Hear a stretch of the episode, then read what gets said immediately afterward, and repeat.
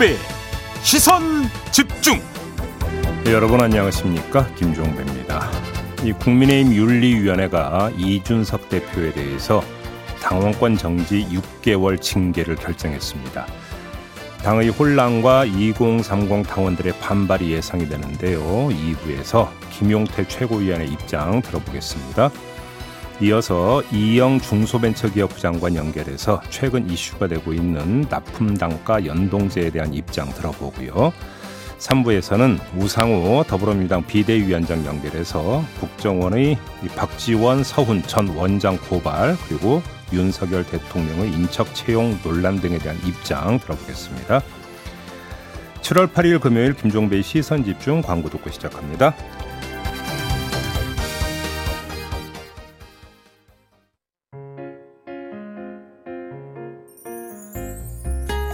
김종배의 시선 집중 3주년 이벤트. 나에게 시선 집중이란? 여러분의 삶의 시선 집중은 어떤 의미인가요? 시선 집중을 향한 여러분의 마음을 문자에 담아 보내주세요. 짧은 건 50원, 긴 건 100원의 이용료가 부과되는 문자 메시지 샵 8001번 또는 스마트 라디오 미니 게시판에 남겨주시면 되고요. 매일 10분을 선정해서 JB의 얼굴이 그려진 기념 티셔츠와 종비기 부채를 보내드리겠습니다. 촌철님들 나와 계시죠?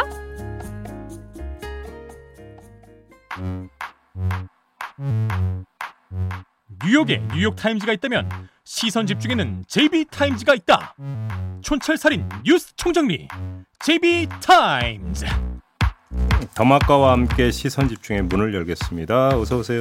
네, 안녕하세요. 더마카입니다. 오늘도 삐딱선 정신에 입각해서 주요 뉴스 챙겨 드릴 텐데요. 네. 카라비너 님이 저는 개인 택시를 합니다. 음. 오늘 기다리던 전기차가 나오는 날이라서 오. 차 가지러 가는 중 라이브로 듣습니다. 어유 축하드립니다. 음. 네, 요즘 그 진짜 택시 보니까 전기차가 꽤 되더라고요. 네. 음, 설레실 것 같아요. 아무튼 이제 새 차를 뽑으시는 거잖아요. 그렇죠. 네, 하, 좋으시겠네. 아무튼 영업도 잘 되기를 바라겠습니다. 네. 네. 그 택시 JB가 타면 참 좋을 텐데, 그죠?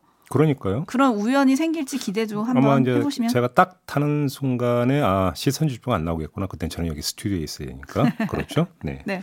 알겠습니다. JB 그림자님이 오늘은 입원 실에서 듣고 있습니다. 어이구, 무슨 일이실까요? 그러게요. 그럼에도 불구하고 모든 분들 좋아요 꾹 구독 네. 꾹 눌러주세요라고 또 홍보도 해주셨어요. 네, 이제 병원에 계시면서 저희 방송도 함께 하고 계시고 이렇게 문자까지 보내주시는 걸 보니까 이제 그렇게 큰건 아닐 거라고 그렇게 믿고요. 빨리 쾌차하시기 바랍니다. 네. 네, 안현희 님이 국민의힘 윤리 결과가 궁금해서 이어폰 끼고 아침 준비하면서 처음으로 본방사수합니다 해주셨기 때문에 오. 빨리 시작을 해볼까요? 예, 오늘의 그러니까 최고의 뉴스는 그거죠. 바로 들어가 볼까요? 네, 새벽에 전해진 이준석 대표의 중징계 소식부터 전해드리겠습니다.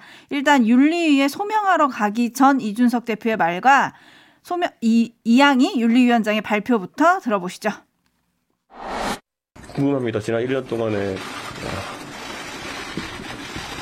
진짜 그 달려왔던 기간 동안에 그 달리는 저를 보면서 뒤에서는 무슨 생각들을 하고 있었었고 또 뭘 하고자 기다려왔던 건지 왜 3월 9일날 대선 승리를 하고도 저는 어느 누구에게도 축하를 받지 못했으며 어느 누구에게도 대접받지 못했으며 다시 한번 또 갈아 넣어서 6월 1일에 승리하고 난 뒤에도 왜 바로 공격당하고 면전에서 무시당하고 뒤에서는 한없이 까내리며 1년 동안의 그 소름이라는 것이 아까 그 보도를 보고 진짜 북받쳐 올랐습니다. 네.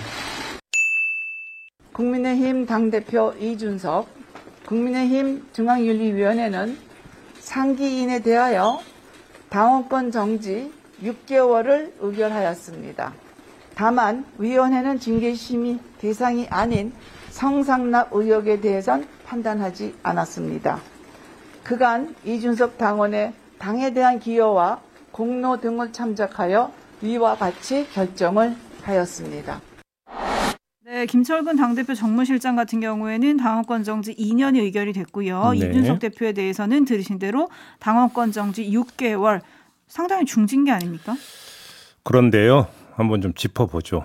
이 결정이 완결점이 아니라 시작점일 가능성이 높아 보이는데요. 시작점. 왜 이런 말씀을 드리냐면 이 징계 결정이 나오자 너나 할 것 없이 이구동성으로 나오는 진단이 당분간 극심한 혼란상이 연출이 될 거다 이런 거 아니겠습니까? 네. 이준석 대표가 반발을 하고 여기에 2030 당원들의 동요가 극심해지면서 당 전체가 혼란상에 빠져 들어가는 거 아니냐 이런 전망을 다 내놓고 있습니다. 자 그렇다고 치고요. 그러면 그 혼란상을 어떻게 정리할 수 있을까요? 어떻게 정리를 이걸 정리할 수 있는 방법은 윤리위원회 징계 결정에 대해서 더 이상 다른 목소리가 나오지 못하게 그리고 반발이 의미가 없게 그 징계 결정의 정당성을 강화해 주는 겁니다. 음. 그게 뭐겠습니까? 수사 결과겠죠. 아하. 경찰이 지금 수사 진행하고 있는 거 아니겠습니까? 네. 자, 두 갈래 결이 있습니다. 성상납 의혹이 있고 증거 인멸 의혹이 있는데 성상납 같은 경우는 공소시효 7년이 지났기 때문에 안 된다라는 이야기도 있지만 또 한쪽에서는 그 행위가 2016년까지 이어졌다는 이야기가 있기 때문에 그게 맞다면 시효는 살아있다는 주장도 하나가 있고요. 네. 두 번째, 그게 아니라 하더라도 이른바 증거인멸 혐의 부분들이 또 있다라고 하는 것이기 때문에 만약에 수사 결과로 이것을 입증해 버리면 어떻게 되느냐라는 문제가 발생을 합니다. 음. 자, 그래서 여기에 이렇게 수사의 속도를 내 가지고 뭔가를 내놓는다고 한번 가정을 해보죠. 그러면 이 수사가 갖는 의미가 어떻게 되냐면 확장이 됩니다. 이준석 대표 문제, 국민의힘 문제로 제가 볼 때는 한정이 되질 않습니다. 그럼요. 그것이 이른바 정치인 비리에 대한 사정의 신호탄이 될 가능성이 높다. 오. 지금 뭐 진행되고 있는 안보, 그 문재인 정부 안보 라인에 대한 사정 이건 논외로 치고 네. 정치인의 개인 비리에 대한 사정의 신호탄일 가능성이 있다고 보는 거죠. 어허. 이것이 그 1호가 이준석 대표라고 하는 다시 말해서 여당 대표라고 하는 점이 갖는 함의가 상당히 있는 건데요. 네. 다른 사람도 아니고 여당 대표에 대해서 수사의 칼날을 들이대서 만약에 결론을 낸다면 야당 정치인에 대한 전방위 사정의 정당성을 확보를 한다고 볼 수 있을 거 아니겠습니까? 음. 그 다음에 그 급이 대표급으로 올라가도 무방하다는 이야기로 연결이 됩니다. 네. 왜? 여당 대표를 먼저 건드렸잖아요. 어. 그러면 정치인 어떤 사정에 대한 성역이나 수위라고 하는 것은 한순간에 다 무너져 버린다는 이야기가 됩니다. 그렇기 때문에 완결점이 아니라 시작점이고 그 시작점이라는 게 국민의힘으로 한정이 되는 것도 아니다. 라는 이야기가 성립이 될 수가 있다라는 겁니다. 오, 또 제비만의 색다른 분석을 내주셨는데 음. 그렇게까지 확대가 되면 이건 정치적으로 엄청난 파장을 낳게 되는 거 아닌가요? 그렇지요. 그래서 제가 볼 때는 여기 이 점에 좀 주목해서 봐야 되는 게 있다고 보고요. 네. 또한 측면을 좀 다른 측면을 보겠는데 앞으로 여권 질서가 어떻게 재편되느냐의 문제가 있습니다. 그러니까. 뭐 누가 대표가 되느냐 이런 거가 아니고요. 제가 네. 말씀드린 건 말 그대로 질서인데요. 일색화되고 수직화될 거다라는 것이죠. 음. 현재 같은 경우도 국정 운영, 그다음에 윤석열 대통령과 김건희 여사 행보에 대한 다른 목소리가 거의 나오지를 않고 있고 네. 설령 나온다 하더라도 먹히지 않고 있는 상황 아니겠습니까? 예를 들어서 어제 어떤 보도가 있었냐면 윤석열 대통령의 출근길 약식 회견, 이른바 도어 스태핑 네. 이거에 대해서 여권에서 중단하는 게 어떻겠는가라는 건의가 올라갔다는 보고가 있었습니다. 네. 하지만 윤석열 대통령은 계속 이어간다라고 받아들이지 않았다라는 보도가 있었거든요. 음, 의지가 강하다. 그렇죠. 현재도 이런 상황입니다. 현재도 이런 상황인데 이준석 대표 부분이 정리가 되고 뭐 지금 언론이 다수 전망하는 것처럼 이른바 친윤계가 당권을 잡는다. 이렇게 돼 버리면 당정을 아울러서 여권의 질서에서 이질적인 요소 내지 다른 목소리를 낼 수 있는 요소는 거의 사라져 버리죠. 그렇게 되니까 어떻게 됩니까? 일색화되어 버리고 수직화되어 버립니다. 네. 이 현상이 되어 버리면 어떻게 되냐면 뭐 예를 들어서 윤석열 대통령의 그림력이 강화된다라고 하는 점도 있지만 국정 운영이나 전국 운용에 있어서의 경직성이 강화된다는 이야기로도 연결이 될 수가 있는 겁니다. 음. 그것이 미치는 영향도 상당히 있다고 봐야 되는 것이죠. 그렇죠. 요즘도 함께 봐야 될 것 같습니다. 그런 면에서 차기 당대표 구도가 어떻게 될지도 좀 궁금해 하시는 분들이 많은데요. 음. 6909님은 안철수, 장재원 표정 관리하고 있을 것 같습니다.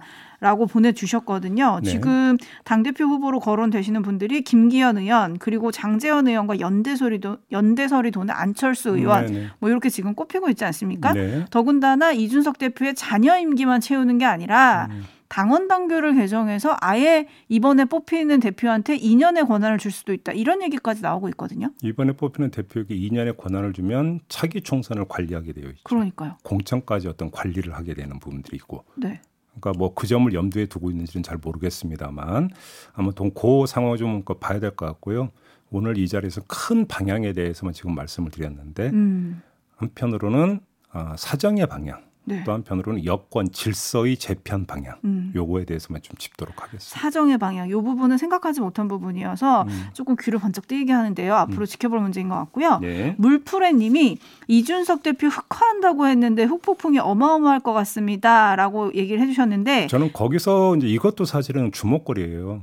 자, 만약에 지금 제가 그 분석한 대로 수사가 그러니까 속도감 있게 전개가 된다고 한다면 그래서 이준석 대표를 향해서 조여온다면 이준석 대표의 대처법이 뭐가 될 것이냐라는 거죠. 네. 그래서 오히려 목소리 톤을 낮추면서 은인자중하는 모습으로 갈 것이냐 음, 아니면 공격이 최선의 방어라고 해서 오히려 더 한 걸음 앞으로 나갈 것인가 이걸 또 함께 봐야 되는 부분이 있는 것이죠. 그러니까요. 음. 그리고 앞서서 들려드린 이준석 대표의 목소리가 약간 울먹이는 목소리가 잠깐 들렸는데 네. 앞서서 보- 그 어떤 보도가 나왔었냐면 이준석 의혹 폭로에 대해서 윗선이 있다 음. 이런 이제 녹취가 보도가 됐다는 얘기가 있지 않았습니까? 네. 이 보도를 인용하면서 약간 울먹이기도 했었기 때문에 음. 이 부분에 대한 대처도 어떻게 할지 저는 좀 궁금해지기도 하고요. 앞서 이제 말씀드린 거에 대해서 굳이 부연을 하나만 하면 이재명 의원이 이제 당 대표에 출마할지 말지 아직은 이제 아닌데 뭐 거의 이제 출마 선언 날짜도 나왔다 이런 뭐 네, 뭐 보도도 있긴 17일 날 하더라고요. 한다는 얘기가 나오죠. 근데 다수의 분석이 이재명 의원이 그 주변의 반대에도 불구하고 당 대표에 나서는 이유, 더 멀리는 총선에 출마한 이유가 자신을 향한 수사의 방어선을 치기 위해서다. 네. 뭐 방탄 출마다 뭐 이런 이야기가 나오는데 만약에 지금 제가 전망한 대로 이준석 대표에 대한 수사 그뭐 전망이 이렇게 전개가 된다면 음. 이 시나리오로 맞세워 버리면 어떻게 되는 겁니까? 아니다라는 얘기도 성립이 될 수가 있는. 어허. 그렇게 되는 거 아니겠습니까? 그러네요. 여당 대표를 지금 수사를 한다. 음. 그럼 여당 대표 수사는 여당 대표는 뭐 이렇게 되어버리면 어떻게 되냐라는 것이겠죠. 공정 그 기준에 맞춰 본다면 다 같이 수사 여기에 되겠죠. 공정이 성립이 되는 건가요? 네. 헨젤과 그랬더니 결국 6개월간 이준석 손발 묶고 경찰 조사 시간 벌게 하는 거라고 음. 봅니다라는 의견 주셨고요. 천상천하님은 이런 게 진정한 토사구팽 같습니다라는 의견. 음. 5563님 친윤 이렇게 반대 목소리 하나도 못 나오게 당을 장악해 버리면 장기적으로는 안 좋을 것 같은데 왜 정치권은 더 멀리를 못 볼까요?라는 의견 네. 주셨고요. 네. 치- 아, 1793님, 2030만요? 아니요. 4050도 반발합니다. 음. 지지율 한번 보세요. 라고 해주셨네요. 네. 제이비타임즈 다음 주목할 뉴스는 어떤 건가요? 네. 대통령실이 윤석열 대통령의 외가 육촌 최모 선임 행정관 채용에 문제가 없다면서 어제 기자들한테 이런 말을 했는데요. 제가 그대로 읽어드리겠습니다. 최 행정관 채용 문제는 국회에서 만든 이해충돌 방지법에 저촉 되지 않는다. 법에 따른 가족 채용 제한 대상은 배우자와 직계 혈족 형제 자매, 함께 사는 사위 며느리, 그리고 함께 사는 장인 장모, 함께 사는 처형 처제로 규정돼 있다. 법에 규정된 제한 대상은 그냥 만든 게 아니다. 이 경우 제한 대상엔 국민 정세에 반한다고 해서 만들어진 것이다. 외가 육촌의 채용도 국민 정세에 반한다면 그건 법을 정비할 사안이다.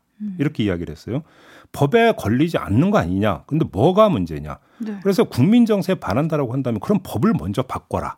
이 주장인 거잖아요. 네. 이제 법 논리를 자기 정당성을 강화시키는 논거로 이제 법 논리를 제시를 한 거죠. 음.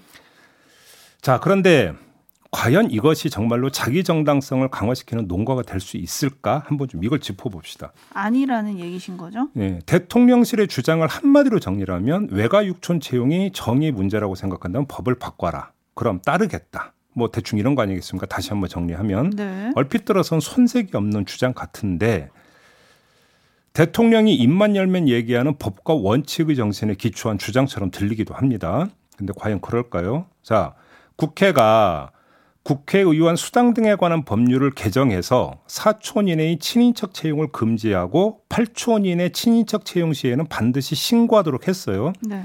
그러자 그 당시 문재인 정부가 어떻게 했냐면 여기에 발맞추기 위해서 청와대 직원을 채용할 때 가족이나 친족이 근무하는지를 묻도록 내부 지침을 만들었어요. 음.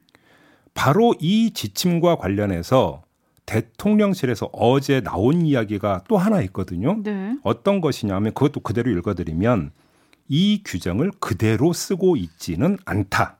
음. 새 업무 규정을 만들었는지는 확인해 주기 어렵다. 이런 멘트였어요. 자, 그러면 이 지점에서 되물어야 하는 거죠.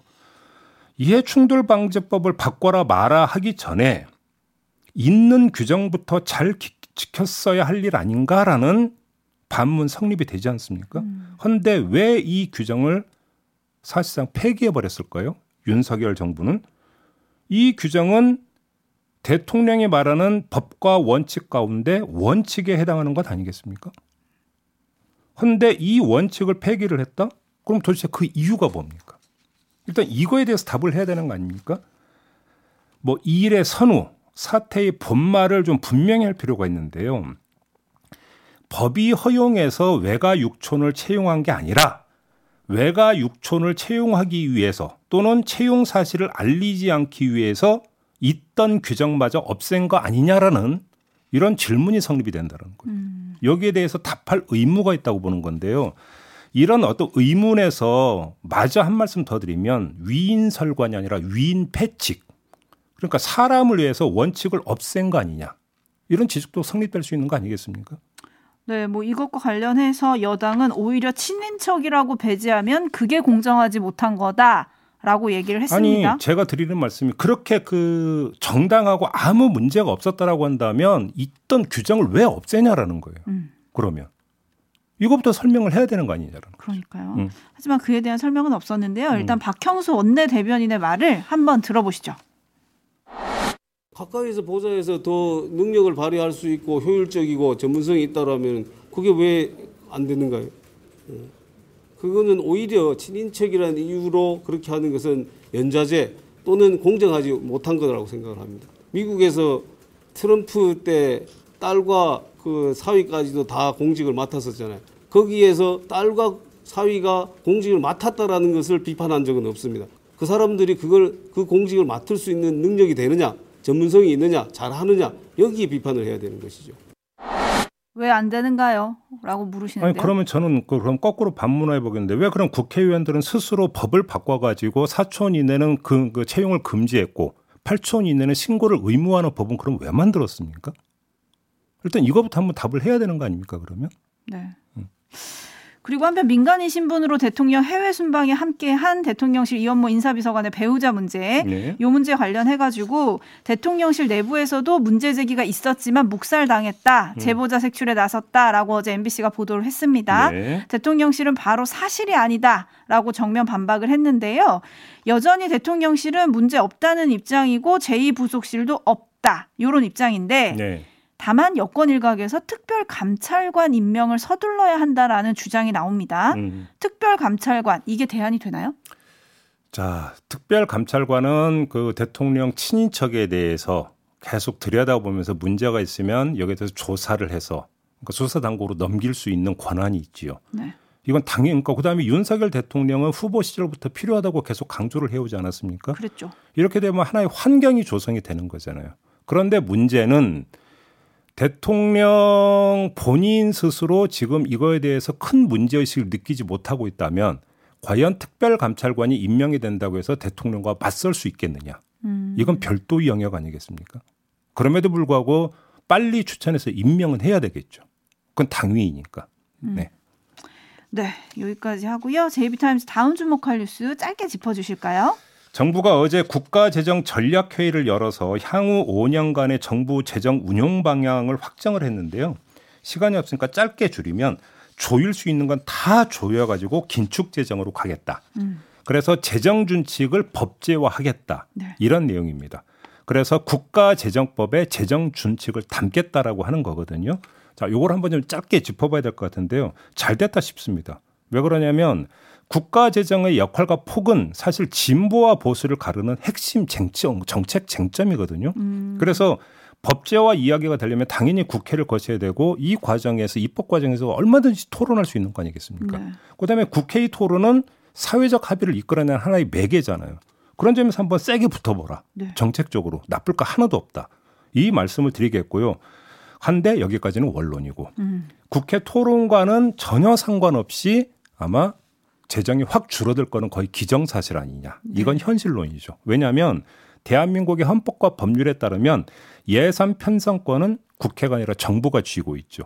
국회의 심의권을 갖고 있지만 정부와 합의를 보지 못하면 심의 과정에서 예산 규모를 늘릴 수가 없거든요. 음. 이렇게 놓고 본다면 어, 그 재정 준칙을 법제화하는 것과는 별개로 긴축 재정이 실현되는 것은 거의 기정사실이다. 왜냐하면 예산 편성권을 갖고 있는 정부가 이렇게 결정을 해 버렸기 때문에 이 점을 좀 봐야 될 것 같고요.